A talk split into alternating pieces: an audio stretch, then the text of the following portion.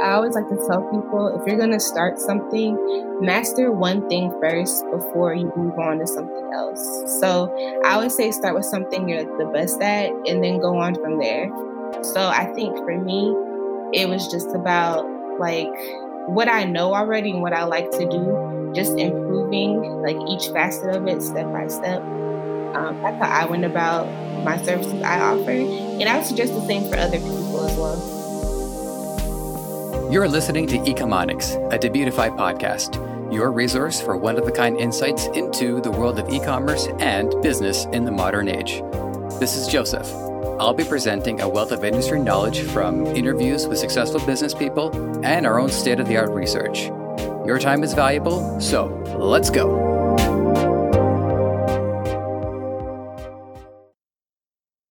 What I was curious about with today's guest, Kayla Lawson, were the varying institutions she's been involved with, such as government and entertainment, bound together via her expertise on branding and public relations. Kayla is a highly motivated expert of her craft, and we get to run a wide swath of questions past her. When we get guests such as her, it's important that we learn what are the commonalities and differences when it comes to doing what we do in different parts of our society. So listen up. Kayla Lawson, it is good to have you here on Ecomonics. How are you doing today? How are you feeling?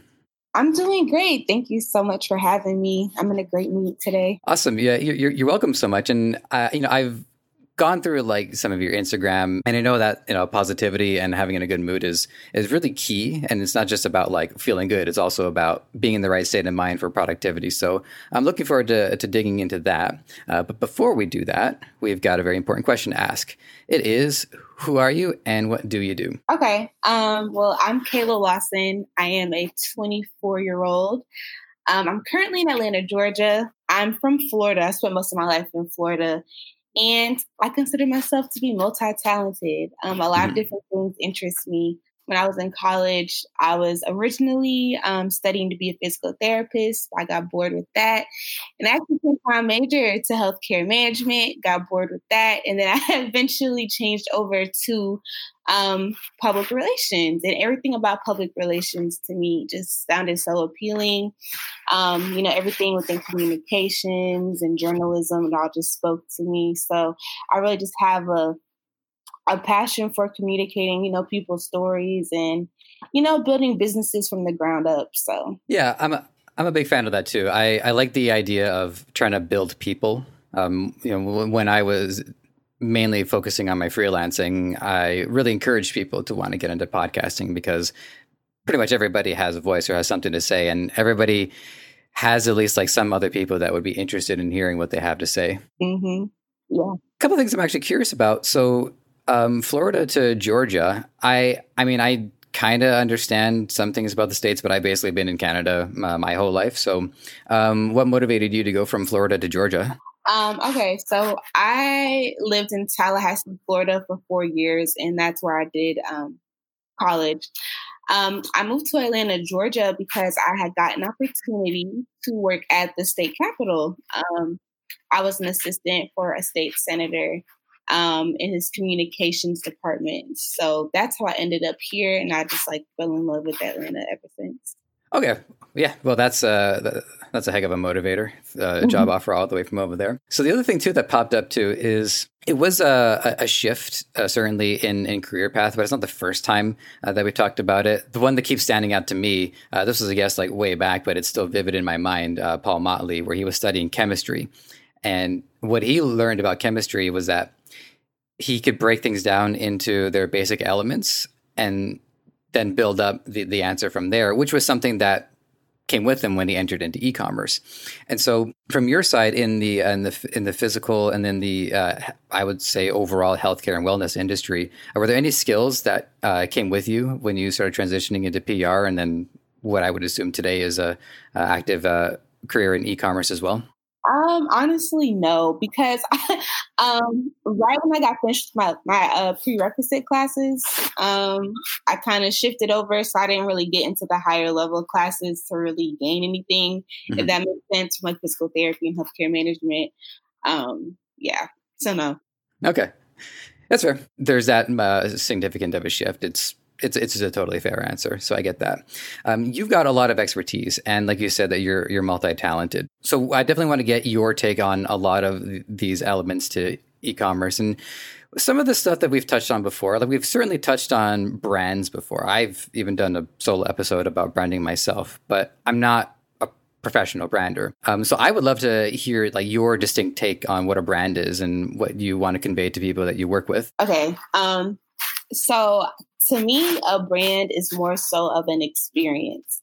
Um, I get people sometimes who come to me, they'll say, you know what, Kayla, I want to start a brand. I'm like, mm-hmm. okay, awesome.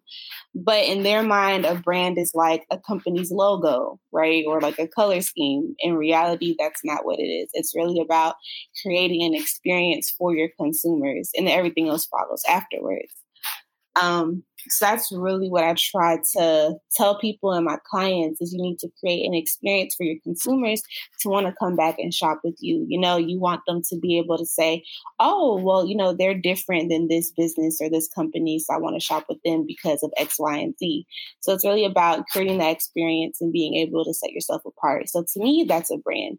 Like I always like to say, because I'm from the South, I always say like Publix, you know, um, their brand is known for having great customer service, you know, great quality products. That's why you go to Publix.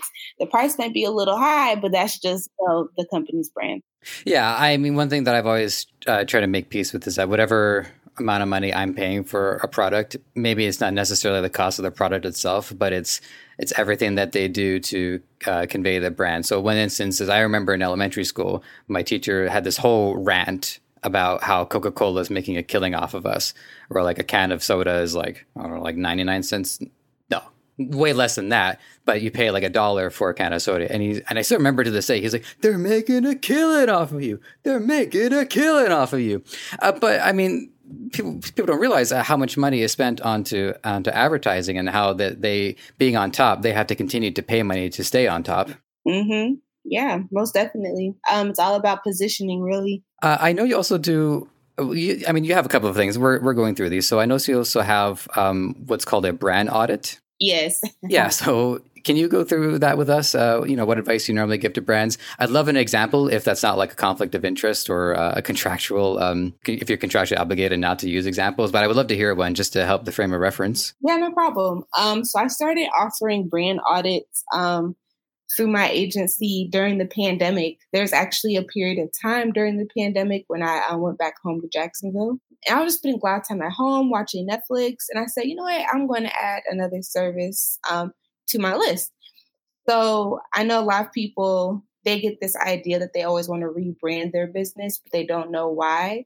Mm-hmm. So I came up with the conclusion of conducting brand audits um, because sometimes people they just get bored with their business or they just feel like something's not working, but they're not really looking at um, all aspects of their business to see what's working, what's not working. So I decided I'll conduct a name your price brand audit. So literally, someone will email me or book a consultation and they name their price, right? For however mm-hmm. long, however much they want to pay, um, just to add some type of incentive and I will literally um, we'll set up a Zoom call, we'll share screens, and we'll just look at every logistic of their business. So we'll look at their website, we'll look at um, their like package tracking, literally every aspect of their business that can be fixed or tweaked. We'll go through it and see, okay, is this working for you? Why not? Is this working for you? Why not? Um, and yeah, that's pretty much what my brand audits consist of. I try to make it as beneficial as possible because I know with me, I've started my first business like my junior year of college. Actually, I was selling like sunglasses and accessories and whatnot. And at the time, I didn't know anyone, you know, I didn't have any peers who were like starting businesses. You know, I was like the only one in my friend group.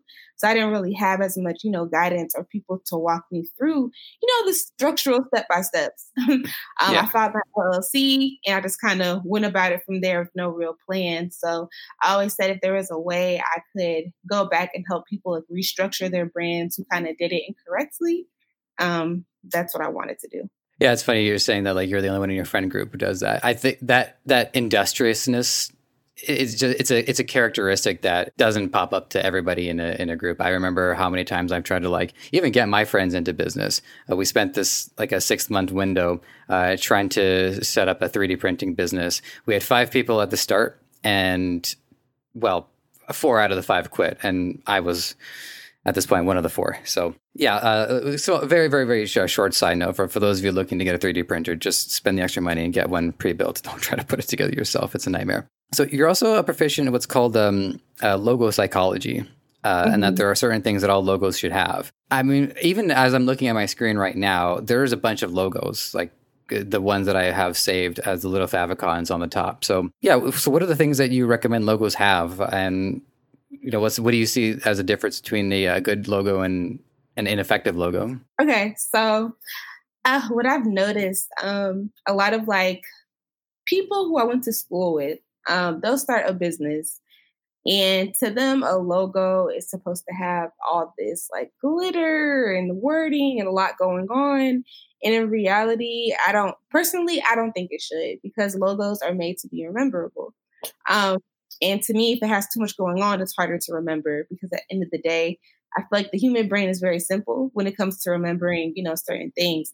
So if you think about like, you know, like again, Publix, I love Publix. Their logo is literally a P, right?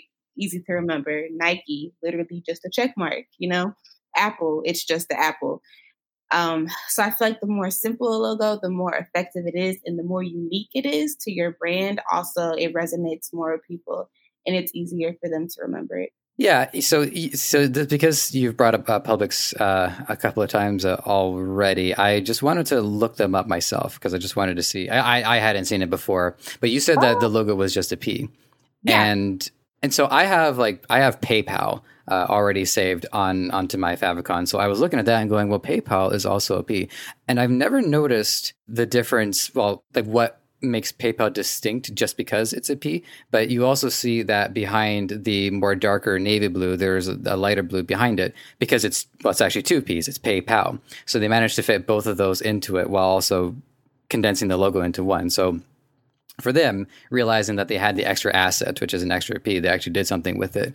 Uh, and then I look at Publix here, and yeah, it definitely stands out. I, I can't think of any other logos I've seen that are like it. Right. Yeah. It's just really about being unique and, you know, how does the logo kind of help tell your brand story, but while making it simple at the same time. Okay. So I want to, I mean, I, I, still got like, I got loads of questions to ask you, believe me. So I, I want to know more about your, your public relations side of it. So let's let's go back to your to your backstory for a second. So you you were working for a, a uh, state senator in Georgia.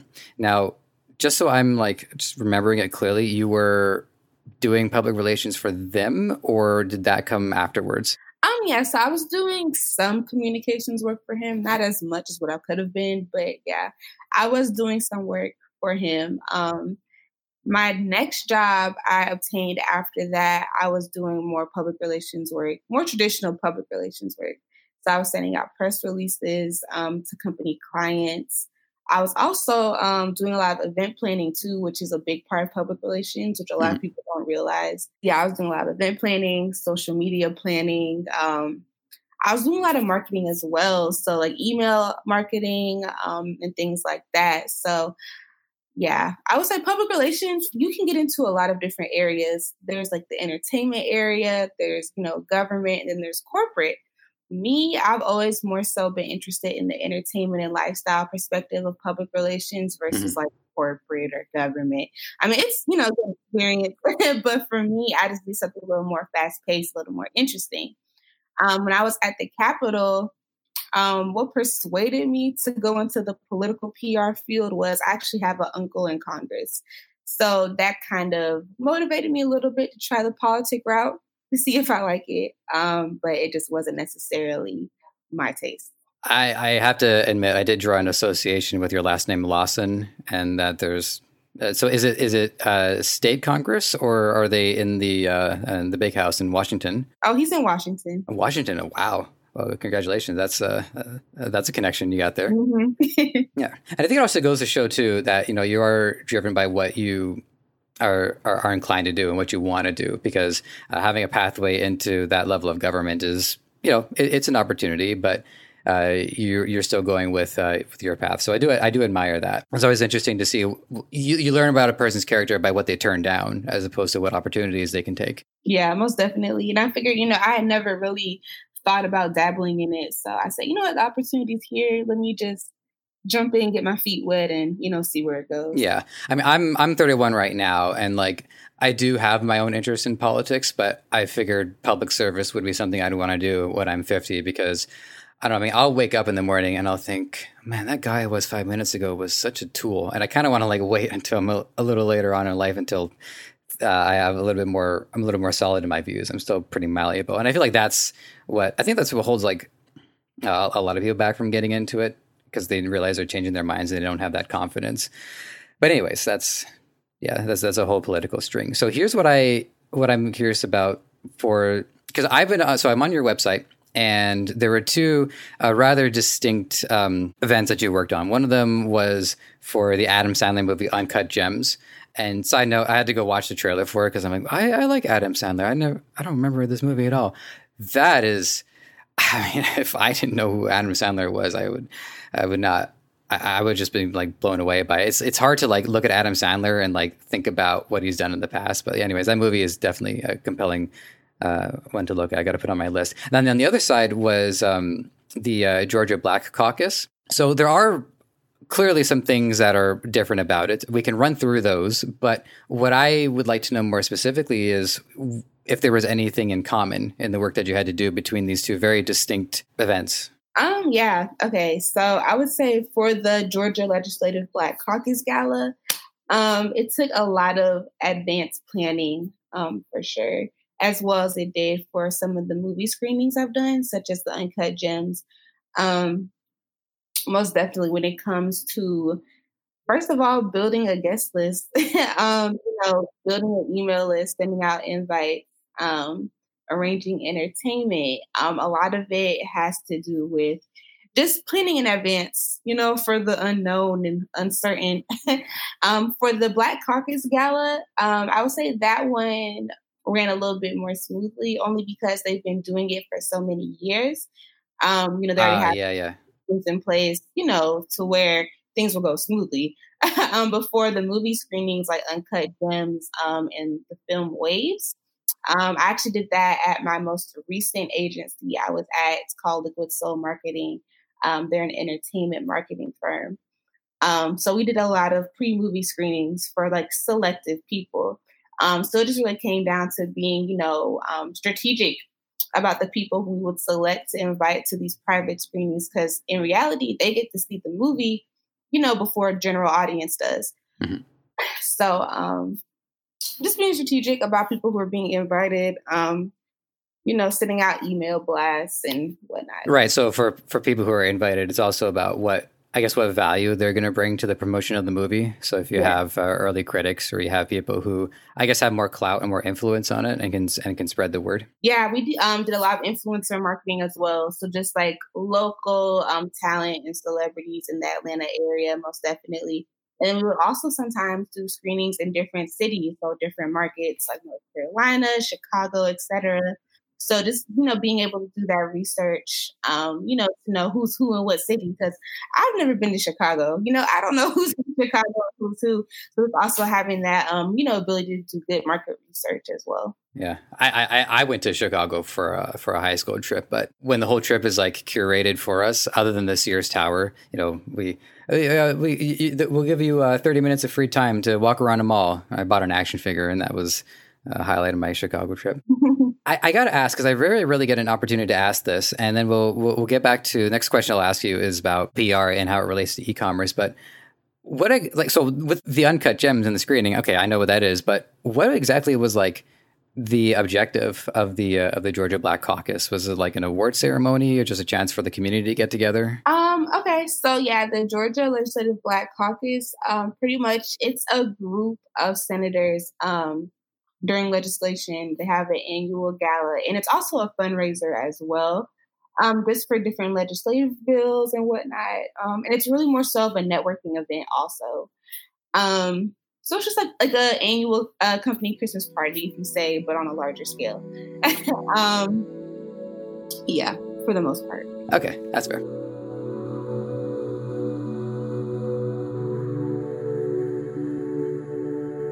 All right, so let me get back to uh, asking about uh, pub- your public relations work. Now, it's a new subject for us. We haven't had anybody who's um, a professional in that field, uh, but we'll we'll keep it specific to e-commerce. So, and bear in mind that like our base audience are a lot of uh, people like myself who are just getting into it. We're using drop shipping as our fulfillment method, um, but over time, most people who get into the field they branch out. They start wanting to develop their own brand. They want to start their own agencies. Um, so, what have been some uh, uh, PR needs for people uh, in the e-commerce industry? Oh wow, okay. So a lot of people, what they want when they're first starting out is publicity.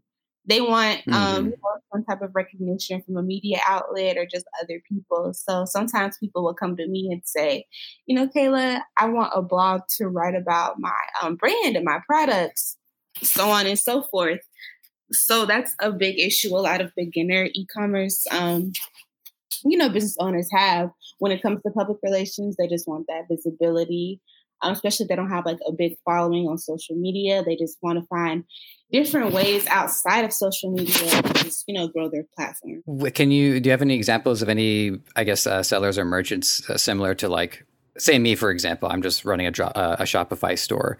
Like any any parallels along those lines of or what you've done for them in specific? Yeah. Um, so I honestly I haven't run into a lot of people who drop ship. Me, I started drop shipping a few years ago. Um, I have a old friend of mine.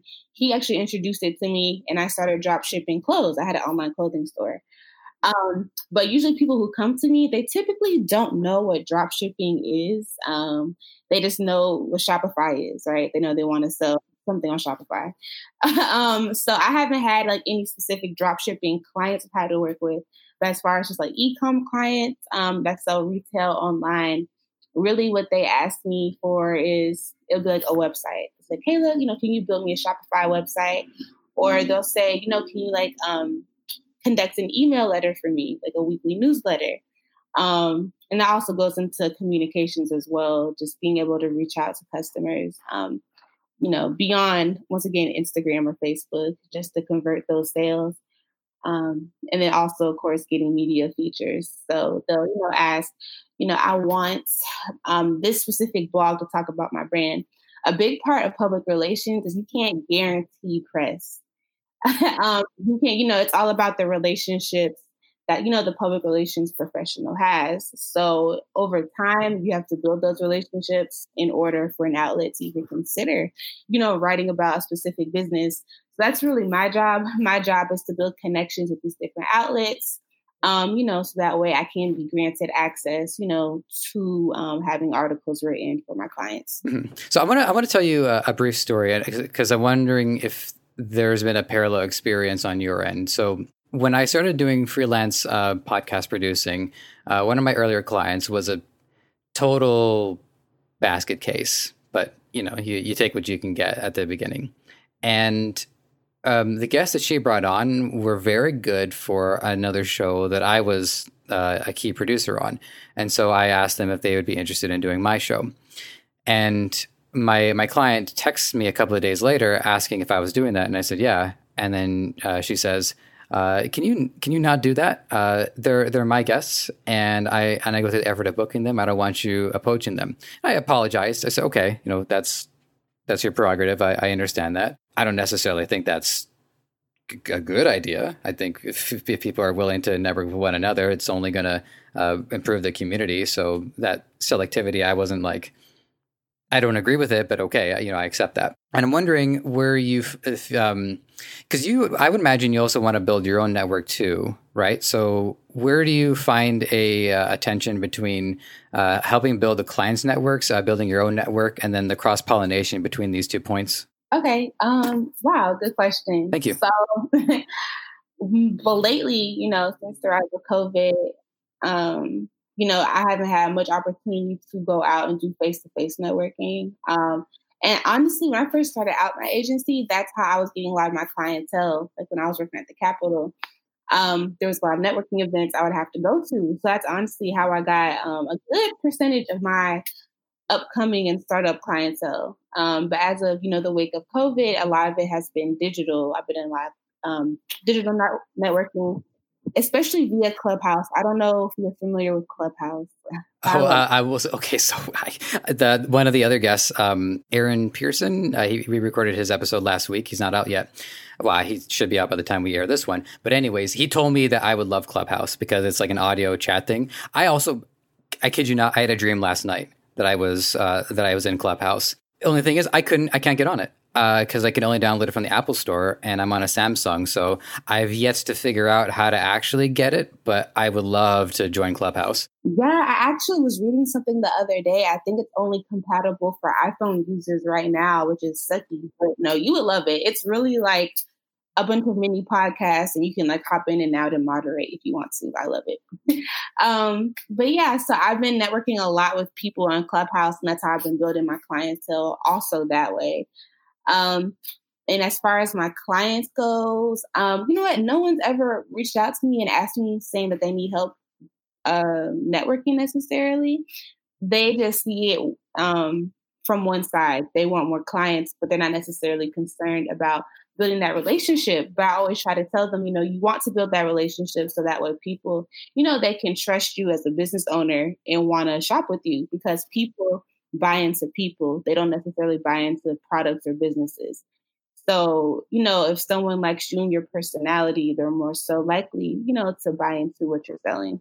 Right. So, and and again, going back to my my earlier client, like I said, she was a total basket case. So there was, um, there, there I mean, for people wondering why I'm uh, uh I'm not a fan of her, looking at it in retrospect, is because she borrowed six hundred dollars from me to help with her move, and she promised she'd pay me back. And well, oh no, yeah. And I also lent her my laptop, and I had to go uh, sic my lawyer on her so I can get my laptop back. She's just yeah. Uh, so so that, that's why I still I'm still salty about it to this day. Gave the laptop to a much more deserving client uh, who still has it to this day because she was that deserving.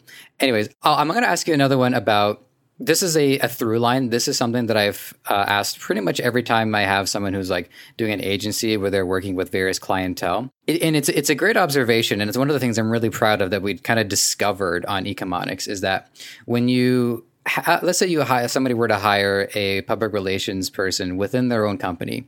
Now, there's a lot of issues. One of them is that you know, I mean, for one, depending on the company, you got to give them dental. So there's that. Um, there is the accumulation of data. It's more of like a single line where you're only accumulating data for this one company. There's also the element of you kind of have to like trust that the person is doing right by the business. And you know we don't ever want to throw somebody out of the bus other than my uh, one client who was a disaster. I seem to let that go. Versus when you have an agency it seems to be like mainly advantageous because you are you know you're you're leveraging your your reputation to stay in business. You need to do the right thing. And also you have the ability to accumulate data from a bunch of sources that you can then use to help out those other sources. So um, is there anything that you can do to expand on this? Like what data that you've accumulated that you know you're getting unique to your agency rather than if you were like PRing specifically for one business as like a tenured employee? Yeah. Um, so I most definitely use my email subscription list faithfully. Um, mm-hmm. Whenever people come across me on social media, specifically Instagram, I most definitely um, will go in their bio, see if their email is listed, and I will add that to my subscription list. So I've been real big on email subscription lately. Um, most definitely. And even if I'm like out in public, if I run into someone and we just have, you know, casual conversation, I'll give them a business card. Like you know, ask them to message me about any questions they have, you know, if they own a business or know someone who owns a business, because that really helps a lot. You know, um, word of mouth marketing, I think, has been the best marketing for me personally. That's also how I get a lot of my clientele as well. Yeah, I mean, I've um, I, have talked about this uh, recently, and so my, my my most dedicated listeners, uh, I, I'm I'm sorry about this, guys, but it's it's new to the guest, so you're going to have to live with it. So I notice a pretty clear distinction between the networking that I do at like a networking event versus the networking that I did just like organically. Um, my experience was in background acting, where we would go to these you know these actors and these film meetups, and everybody's there to network, so there's a pretense to it. Um, versus when I would be on the job and we'd be sitting at a table waiting to be called to set we have all day to make friends. And you really get a, a, better sense of like what people are about and what's what's important to them. You get to have longer more in-depth conversations. Um, my, my girlfriend of uh, 30 months is somebody that i met because we sat at a table and we had eight hours to, to just talk. Um, so have you noticed that too? Like have you uh, had more like how's how have been your returns in networking events versus the returns that you get just organically meeting people and and shooting the breeze? Um so what i've noticed at networking events you know, it's up to the person to actually, you know, follow up with you. So if we do exchange business cards, what I do is I'll go ahead and like text them or I'll send them an email saying, Hey, this is Kayla from so and so's event. You know, it was great meeting you. You know, let's stay in touch. So sometimes I have to like throw out that extra olive branch. Um, but I will say for me and my experience so far in business, it I get a quicker return digitally um, versus in person, unless I, you know, shoot that follow up message. But um, I think also it depends on the environment and the person you're speaking to. You know, some people prefer um, like to have something physical or tangible in their hand that reminds them, you know, I need to reach out to this person. And then some people are a little bit more, um, they prefer things to be done digitally. So I think it depends on the individual as well. Yeah, and and I think with uh, with digital too is that you do, I don't think you need to spend as much time on the pleasantries, uh, where you can really just kind of like more quickly get to what's important rather than uh, hey how are you? What brings you here? How are you liking it? What what you got? What's what's your drink there? You know in and some people they're they're super like genuine and forward and I and and they really excel in those but for the most part I think in in digital by nature of it being an efficient platform it just things seem to move a little bit more rapidly. Mm-hmm. Yeah. So you also, again, there's so many things I get to ask you just because, you know, we, when we branch out in Ecomonics, we get to talk to people in different places. So there's so many things I get, I'm really glad I can get your take on. And one of them is business cards. Uh, I haven't asked anybody about business cards, I, I, at least not to my recollection. Uh, I, I chronically have like m- made business cards throughout the years. Um, the most recent one that I hand out um, still has my Twitter on it, which is probably the only reason why I haven't deactivated my Twitter at this point, because uh, I go on Twitter and it's it's a it's a nightmare. It peaks my cortisol levels. So um, just run through us real quick, and then I have another PR question for you. So, what do you generally recommend on like front side and back side of your business card? Okay, so um, well, there's different like formats that I like kind of tell people they can make their business cards in. Mine personally, all my information is on the front because not everyone always flips the card. um, so on, on the front of mine, I have my logo, my name, what I do, so public relations practitioner, and then I also have my phone number, email, um, my website, and all my social media handles. Um, but for me, all my social media handles are pretty much my first and last name just to make it easier to search. So I would suggest that for people if you like, you know, are in business and you're starting up social media, make all your handles the same across all boards just to make it easier to find you.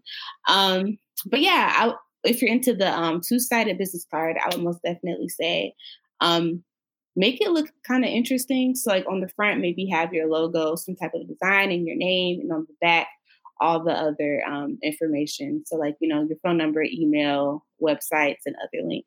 Mm-hmm. And uh, how often do you um, do you do you have to refresh your your cards, or have you been able to stick to one for for for quite a while? Because one thing I noticed, especially with social media, is that the landscape. It, I thought it was going to be static, but I don't think that's going to be the case. I, there are a lot of new social media pl- uh, platforms coming out, a lot of new video platforms coming out. Um, so I think for some people, they might have like put their MySpace on their card once upon a time, and then you know realize ah cripes i can't use the myspace one anymore. So like how often have you had to refresh yours? Um i actually just made some new ones maybe about two weeks ago actually yeah. And similar to you the only reason i have my twitter still because it's on my business card.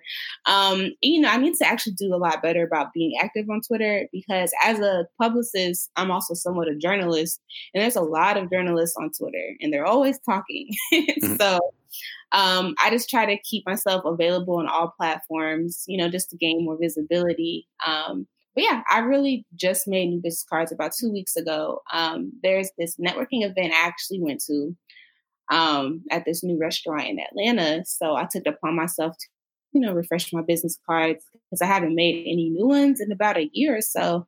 And I like to like change things up a little too much. um, so yeah, pretty recently. Okay, right on. Yeah, I mean, my my last ones they're still like six or seven years old. I think it's because I just I feel like I I, I really wanted to hand them all out before I, I make new ones, but well, I haven't had a chance to hand a card out in like a year, so there is that.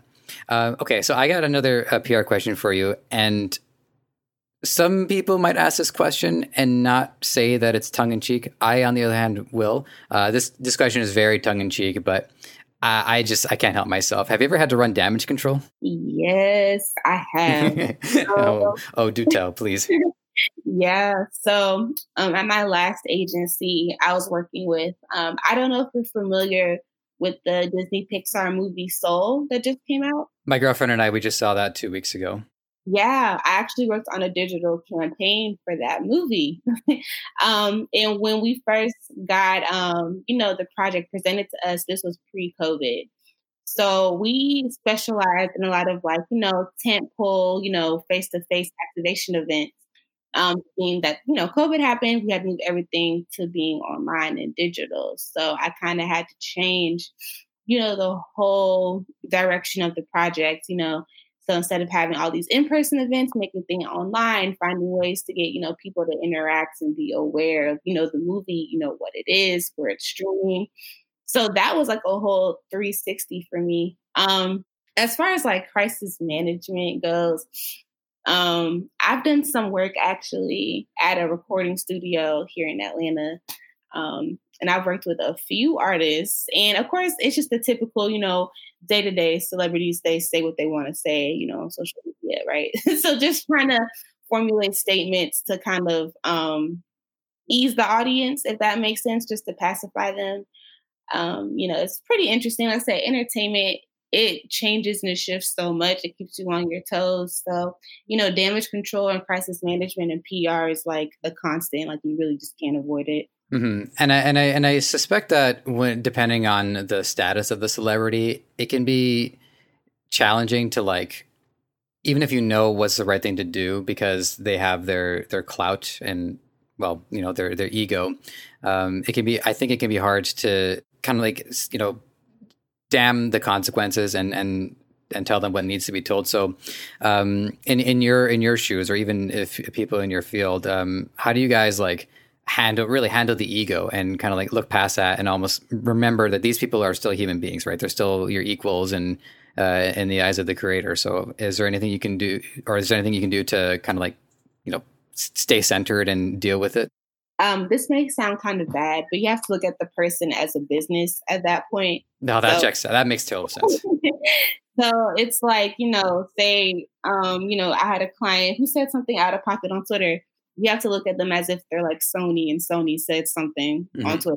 Like, you know, how would you handle it in that instance? Um, yes, people have, you know, feelings and thoughts and opinions, but sometimes if it's too radical, you know, it can offend people at the end of the day, um, ruin their image. So I kind of have to look at it as a business. I can't be too revo- emotionally invested, if that makes sense. Of course, I care about the client. I care about, you know, their opinions and feelings. But at the end of the day, on the internet, you can't really say what you want to say. There's only there's a fine line between what's saying enough and what's saying too much.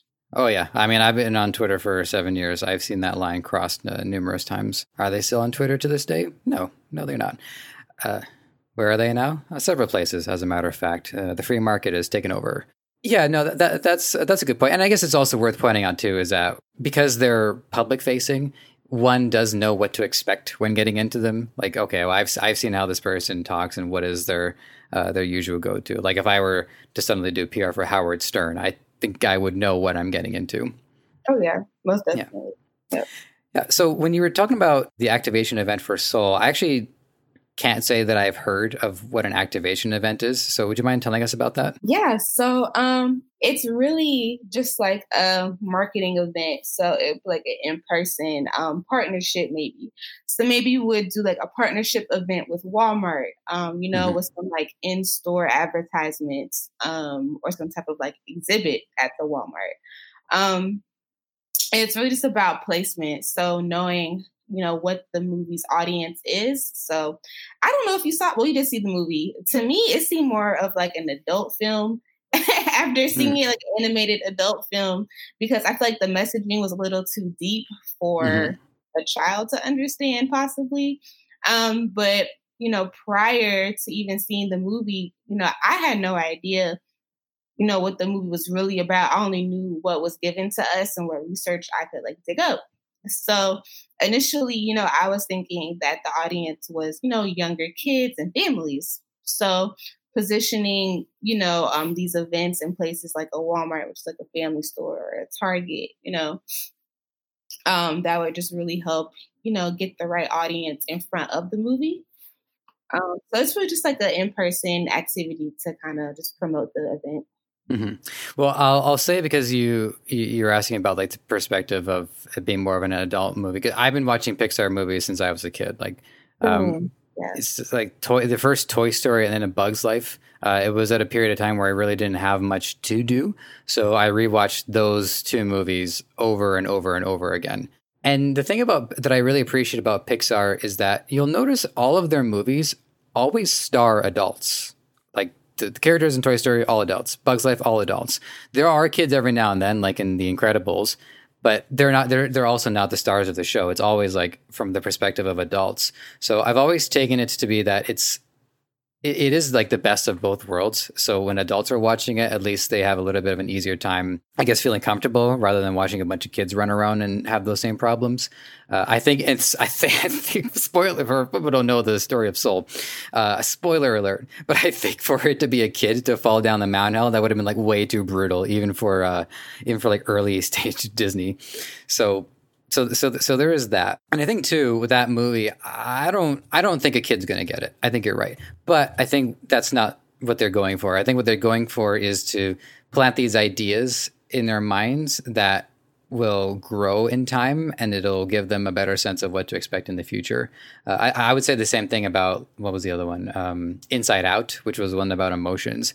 I think for kids to watch that one, they they can take that idea with them and it helps them grow. So yeah, I think it's, I, I think that's why I think they're brilliant. They just have that perfect blend of uh, of material that works for kids and works for adults. They know what they're doing. I think by, by this point. Yeah, most definitely.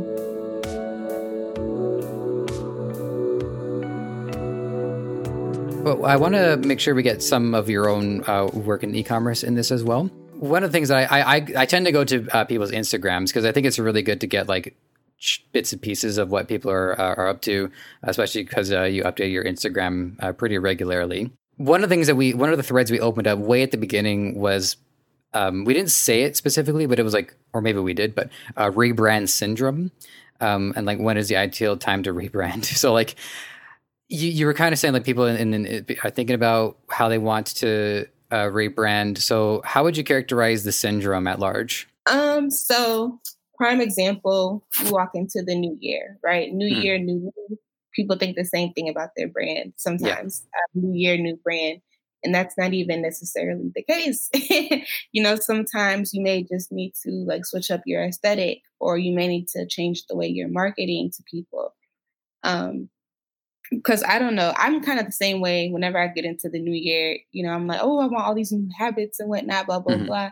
It's like, do I need new habits or do I just need to be more consistent? Do I just need to keep, you know, doing what I'm doing? So that's why I try to tell people. So I ask, first of all, are you like, you know, making sales? Are you mm-hmm. lacking sales conversions? You know, if so, maybe you need to change, you know, the way you're marketing or your ads that you're putting out. You know, it's not always you need a whole new business or you need to, you know, revamp everything. That's not mm-hmm. always space. Um, and I have a lot of friends too who just started, you know, their own like clothing boutiques this year and whatnot. They're like, oh, Kayla, I need to rebrand. and I'm like, do you though? or do you just need to, you know, switch some things up? So I, would love to have like people come in, but they have the most like absurd uh, 90, 95 degree shifts where they're they're selling clothes and all of a sudden, you know, I really I really want to get into shingles. I just something about roofs it just really speaks to me. Yeah.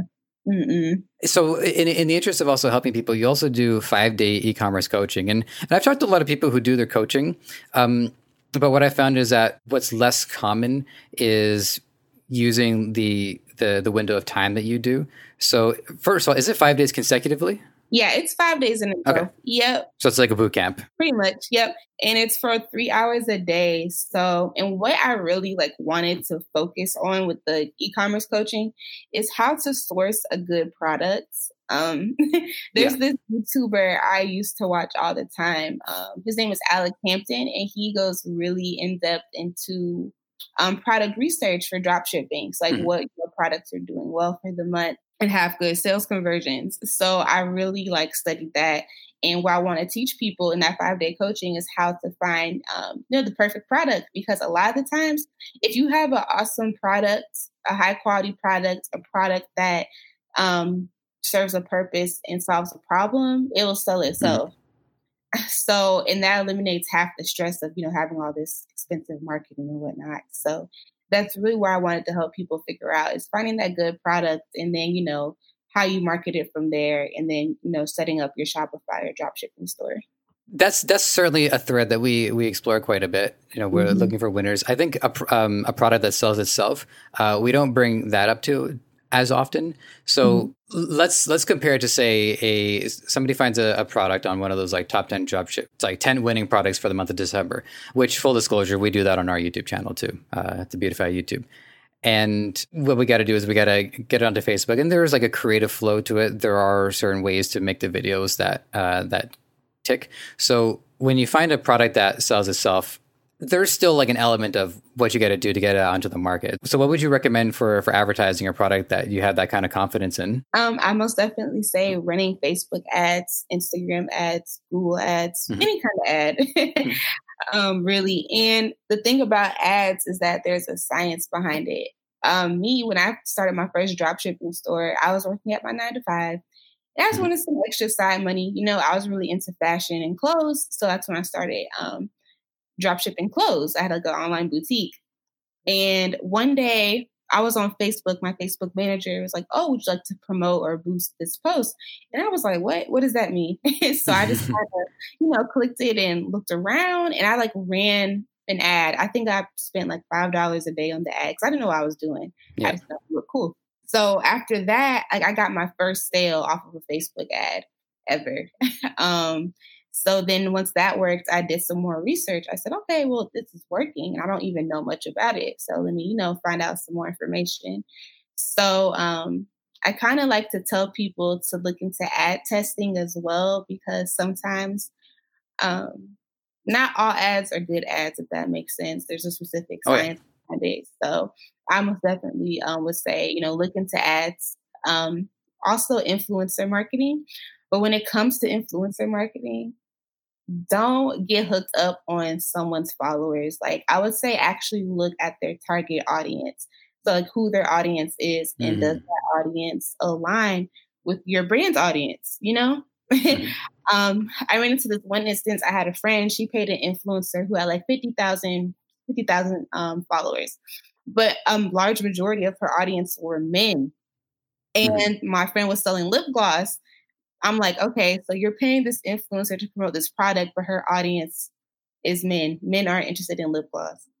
So she wasn't yeah. getting the sales that she needed. So I would say just pay attention to the influencers' engagement um, and who their audience is. You know, that will help out a lot. Not not to uh, dwell too much on it, but like, uh, so a woman with a bunch of male followers. Hmm, I wonder what she's up to. So I'll just, yeah, yeah. I'll, I'll leave it at that.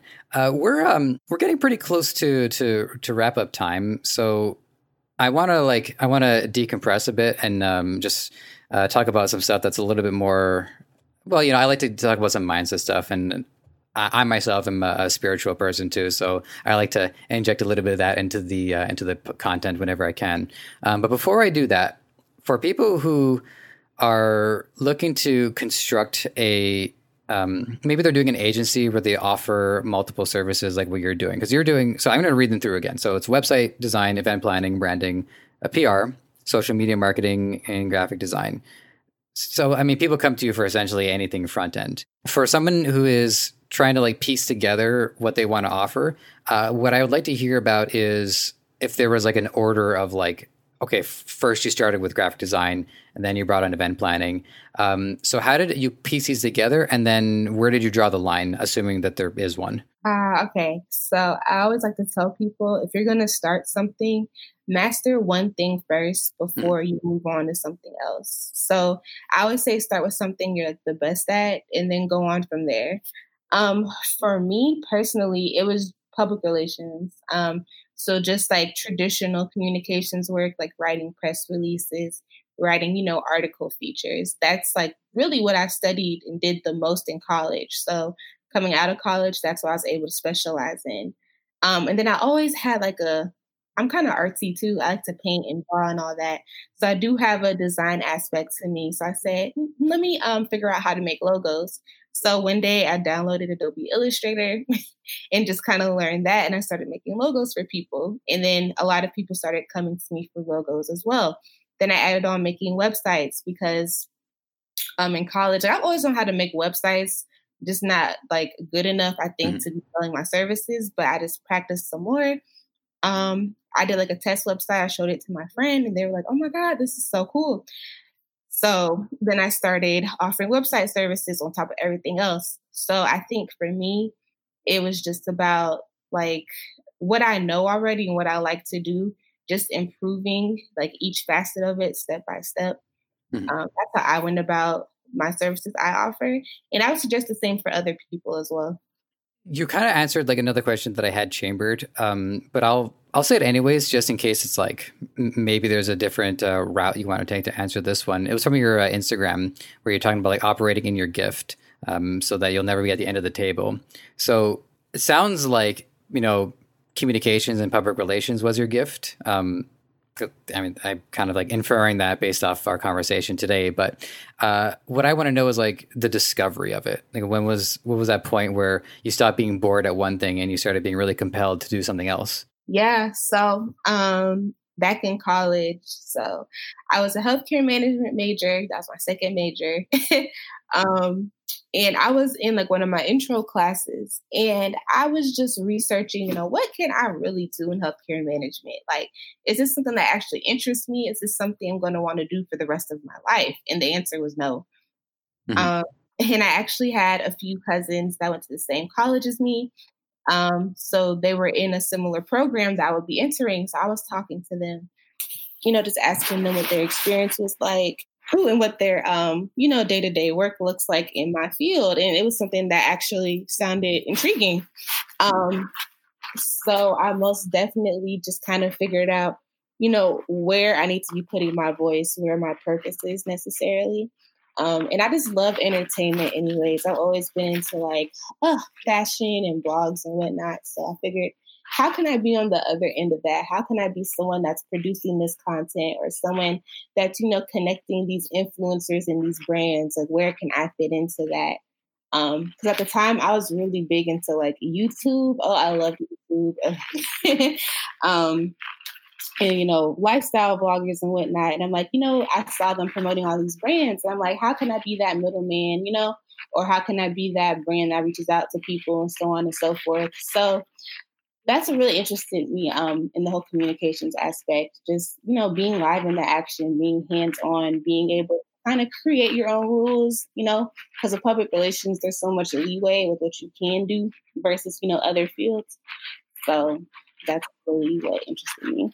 Yeah, I mean, just to just I guess to exchange mine, um, the thing that really got me into podcasting was this Faded Game podcast from I, I don't listen to it anymore. Uh, it was called IGN Game Scoop and it wasn't even i mean i was i was there because it was a field that i'm that i'm interested in uh, being gaming. But i think the thing that really like changed my my view of it was how funny it was.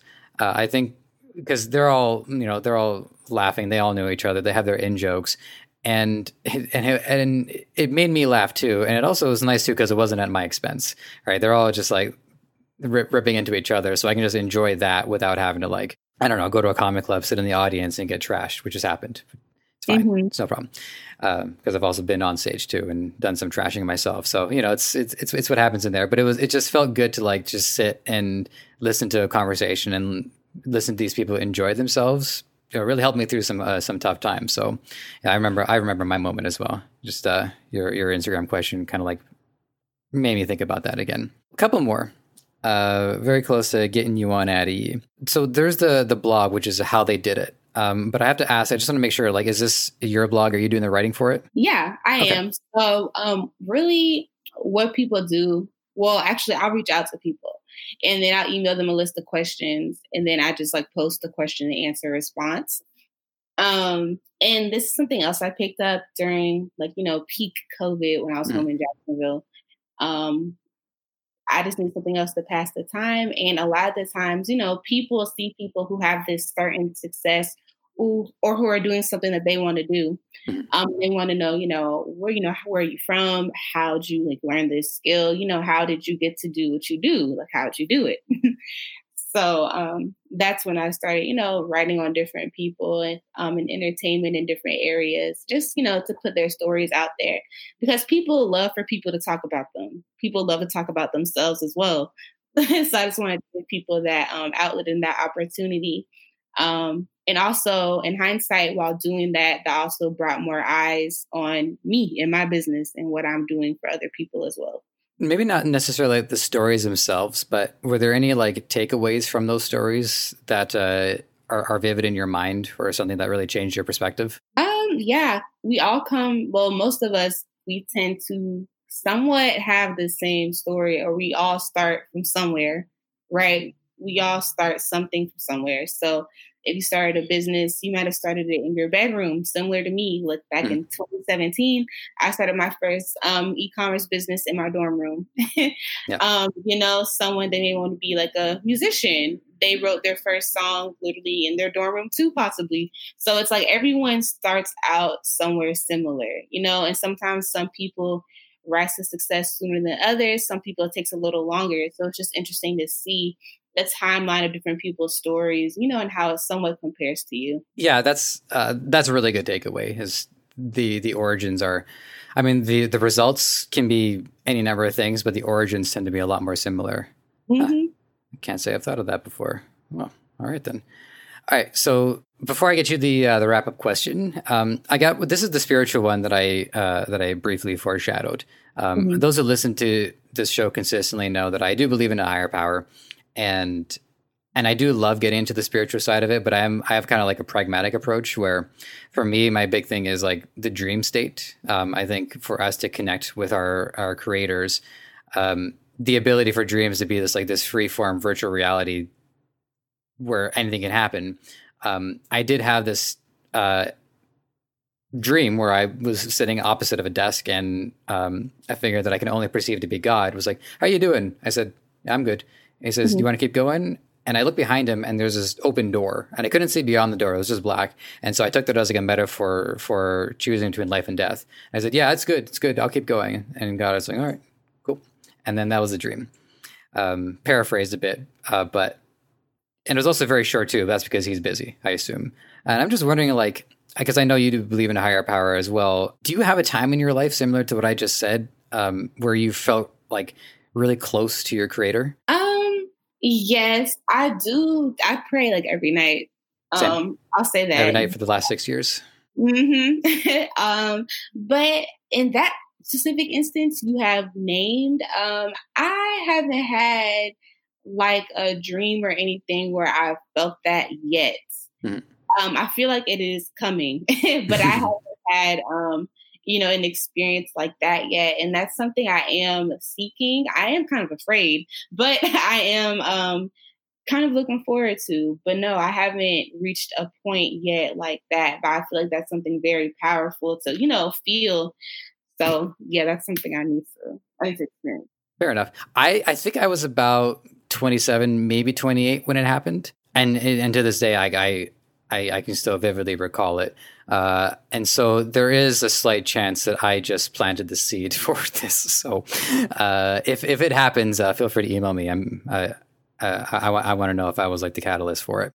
Oh. Yeah, no, I'll most definitely uh, let you know because that's something I want to experience for sure. Just for the sake of expectations, uh, the creator is very busy, so I don't expect it to last long, but it, it only takes a couple of seconds for it to really matter. Right. All right.